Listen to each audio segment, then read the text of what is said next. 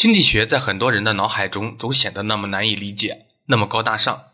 新闻报道都是关税、贸易、GDP 这些东西，离我们日常生活太远了。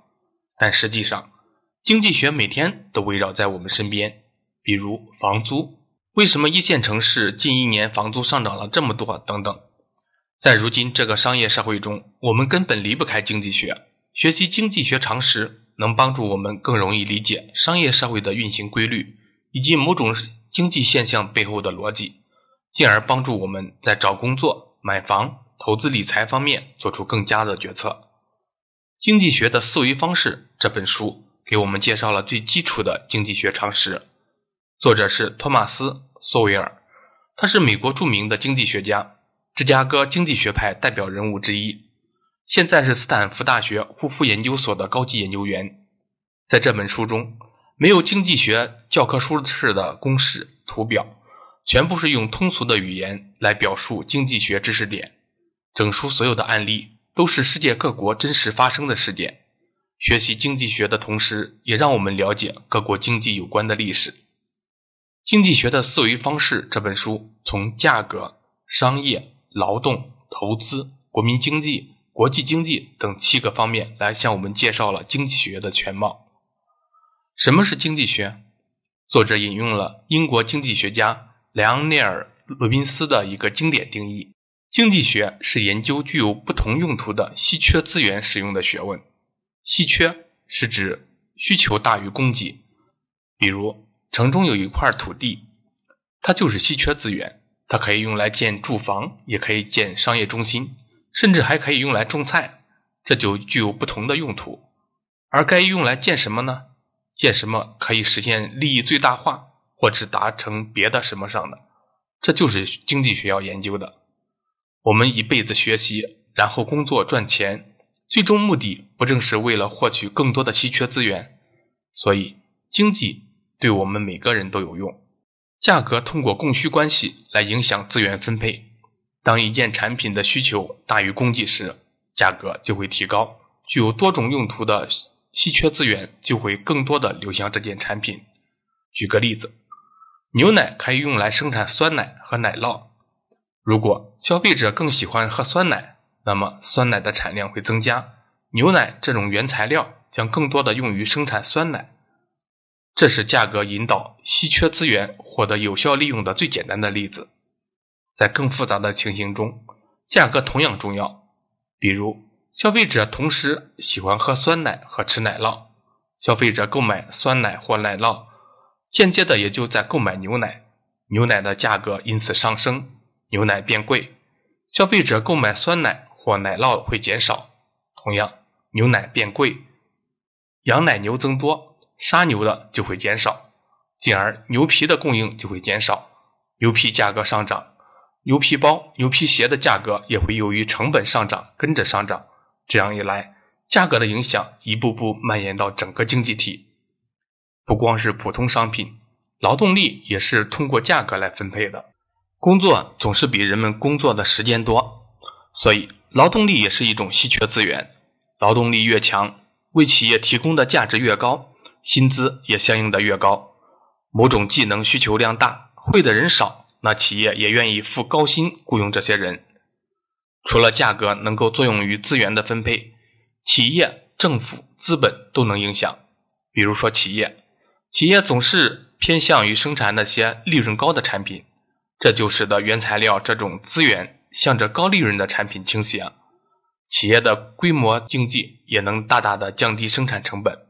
就拿生产汽车来说，单独生产一辆汽车可能一周都无法完成，但是在汽车生产线上，平均时间一分钟。那生活中有哪些反常识的经济学知识呢？我们举几个例子：最低工资可以提高就业率吗？不能，反而会降低就业率。在最低工资法下，失业率比自由市场上更高，能力水平较低的人会因此失业，比如。一个人为公司能带来一千元的价值，公司支付他一千元的薪水。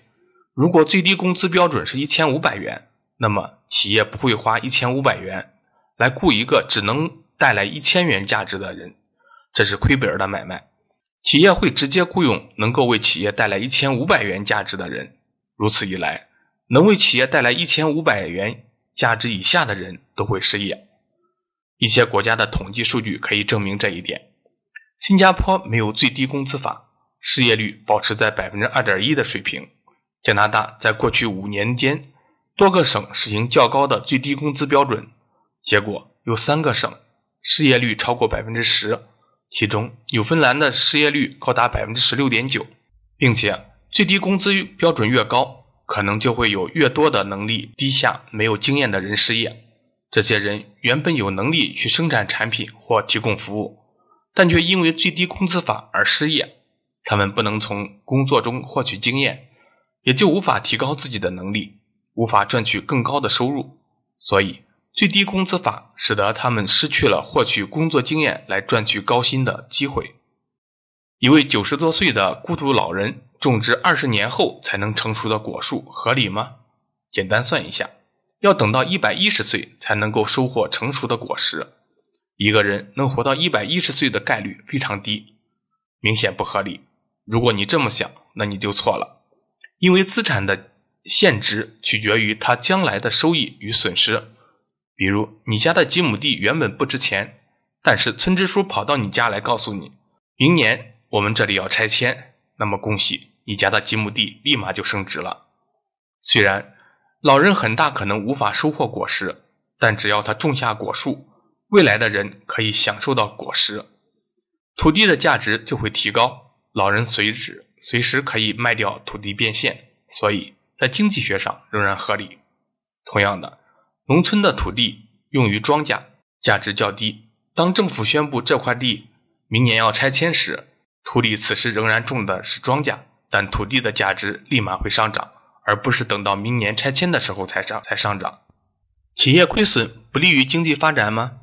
不是的，企业盈利和亏损对经济发展同样有重要的作用，因为亏损会让一家企业对业务做出改变。放弃那些不受人们欢迎的业务，或者改革技术，使用成本更低的生产方式。洛克菲勒的发家史就是很好的例子。十九世纪六十年代，石油的主要用途还只是用于生产煤油，提炼过程中产生的副产品汽油并没有多少价值。有些企业干脆将汽油排放到河里。当时很多企业都因为亏损倒闭。但洛克菲勒通过改革成功的活了下来，并成为一代传奇。洛克菲勒采用油罐车运油，相比其他同行都在用油桶，这样降低了成本。同时，洛克菲勒还找科学家来研究以石油为原料的新产品，创造出油漆、石蜡、凡士林等产品。洛克菲勒的标准石油公司因为不需要靠卖煤煤油收回所有成本，所以。煤油的价格也就降了下来。从消费者的角度来看，原本很贵的煤油，1865年煤油每加仑是58美分，降到19世纪70年代的每加仑8美分。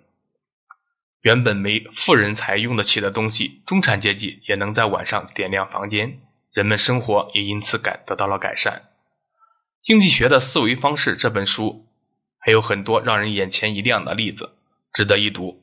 我们身边的经济学无处不在，掌握这些知识，更利于我们做出利于自己的决策，过更好的人生。